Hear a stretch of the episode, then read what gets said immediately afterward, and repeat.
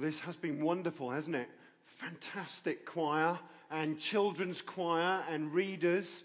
Um, so um, I hope you've uh, enjoyed it. But more importantly than enjoying it, I hope that you've had a thin moment this evening in terms of thin between heaven and earth. We do some of the strangest things over the Christmas period, don't we? We, uh, we get rootless trees and we put them in our houses, and then we cover them in sparkly, plastic, shiny kind of things. And then we try and fill our homes and the city with as much light as we can to fend off the darkness. And our TVs become filled back to back with adverts for perfumes that are going to make us smell and look fantastic. And even the cardboard boxes this year all have personalities in order to try and get us to purchase more from Amazon. And companies tell us that love is measured by the price of the gift that we buy the person. Thank you, John Lewis. That was a really helpful thing to sow into the Christmas uh, season. We put on Christmas jumpers and we wear silly hats and we hum songs that were hits decades ago in our parents' generation. And we come together like this and we sing Christmas carols that were written hundreds of years ago. Just this morning, I, I happened, because of this evening, to, to not do, be doing our usual 11 o'clock morning service. And um, so I did what any good hunter gatherer would do. I waited for two minutes before 11 uh, to head down to Tesco's uh, Express in Weston uh, to get cough mixture, uh, Nurofen and paracetamol for all of the family, as well as a little bit of breakfast. And while I was there, there were some carols playing in the background as we were filling up our baskets, and this line rang out over the whole of Tesco's on the cranky little stereo. One of us must buy them a new one, you know. And the line rang out, All glory be to God on high. And I thought, wow, even in Tesco's, they are even giving God all of the glory. This is awesome. And then I realized at the checkout that it was just me that was thinking that. This word glory features in a lot of the Christmas carols and a lot of the Christmas story. We've sung it tonight. We've read about it tonight. We've seen his glory, the glory of the one and only. The angels gather to give God glory. But I wonder whether we understand what glory is really like. Maybe glory is finishing a marathon in under two hours. Maybe glory is winning the general election no more comment. Maybe it is getting the goal of a generation. Maybe glory is getting a salary of 323 million pounds a year. Is that really what we want? Is that glory? Maybe glory is having the most amazing house with a gorgeous dining table set out absolutely perfectly so you can invite all of your friends or would be friends around. But the word glory in the Bible is not like any of these things. The word glory in the Bible is a weighty word. It is one that comes with authority and the right to rule and reign in a godly sense. But it is also the weight of God's presence in a place. It's the weight of God's presence so that when you walk into a room, you can hardly move, a little bit like the folks at the balcony under the back because they haven't got seats. I hope you're comfortable at the front. but the weight and the presence of God. It's those moments where suddenly life becomes thin and you think that you might be able to glimpse heaven or that heaven is glimpsing you. When Jesus comes, and in John's gospel it says that when he comes, we have seen his glory. He brings another dimension to the word glory again.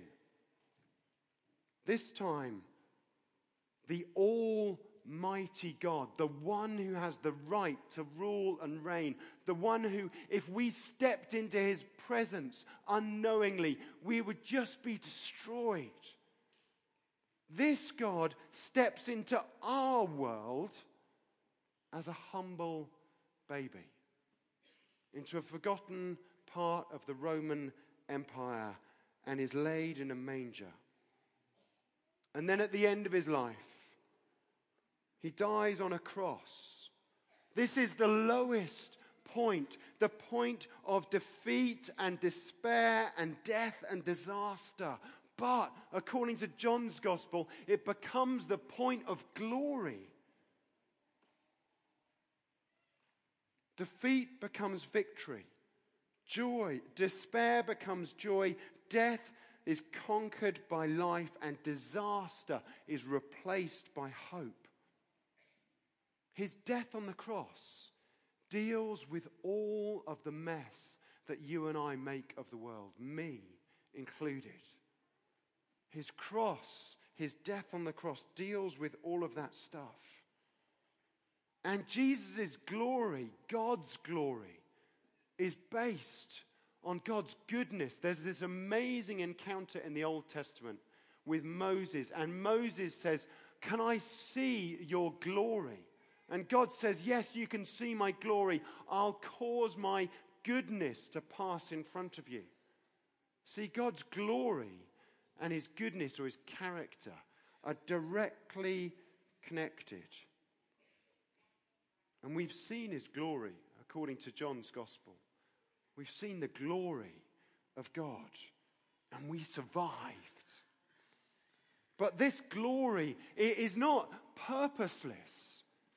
He has come into the world in all his glory so that you and I can receive his grace, so that we can be set on a path of life, life in all its fullness.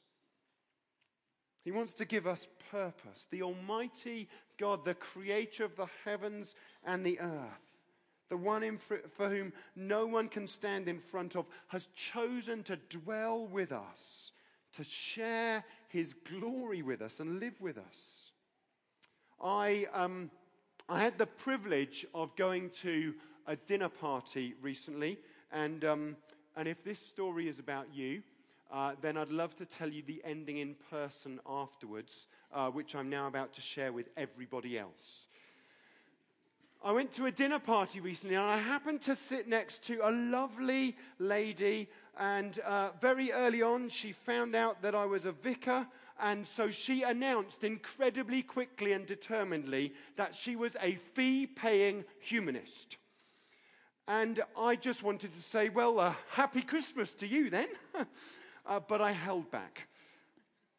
The conversation had been uh, a little tricky as we went along. Um, I don't think she was expecting to have to sit next to a vicar for the whole evening. Um, and so we uh, tried to find other things to talk about other than faith. You see, it's difficult to sit next to someone of faith if you don't believe in the person that they keep talking to for the whole evening. I mean, it's quite distracting, really. Um, anyway, I tried to change the subject and we got on to, you know, well, what do you do? This is what you do. I'm not very good at dinner parties, but I picked this up from my mum. Apparently, this is what you're supposed to do. You know, you, you pick out their interests. And, and so she got to talk about the things that she liked to do. Well, do you know what she likes to do? She likes to go around the country and visit old churches. And I was like, wow, tell me more about these visits that you do, what is it that's so appealing? She said, Well, there's something about going into those churches. It's all the history, or, you know, it's all there. And I said, Tell me a bit more. She said, Well, I particularly love the stained glass windows. Well, I had to bite my tongue at that point. I mean, apart from anything else, I, st- I wasn't very well then, and that was a couple of weeks ago. We've all got this flu bug. It's not good, is it? What she was describing was amazing. She was talking about being a humanist, not believing in God, yet seeking out these historic buildings because there was something there that was a draw. And uh, believe me, the draw is much more than just the old stones.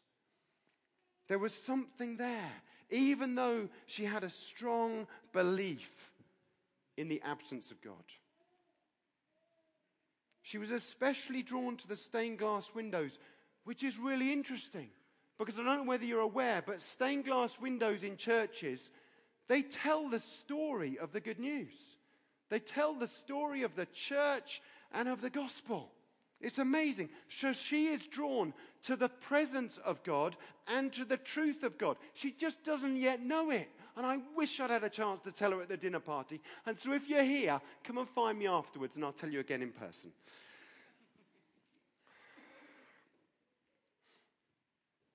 You see, what we want is we want all the trimmings, but without the meal. We want the decorations, but without the meaning. We want the feast without the honored host. We want the grace of the, we want the grace of the party, but without the costly glory. But even though that is how we are all wired, the King of Kings crosses the line from heaven to earth for us.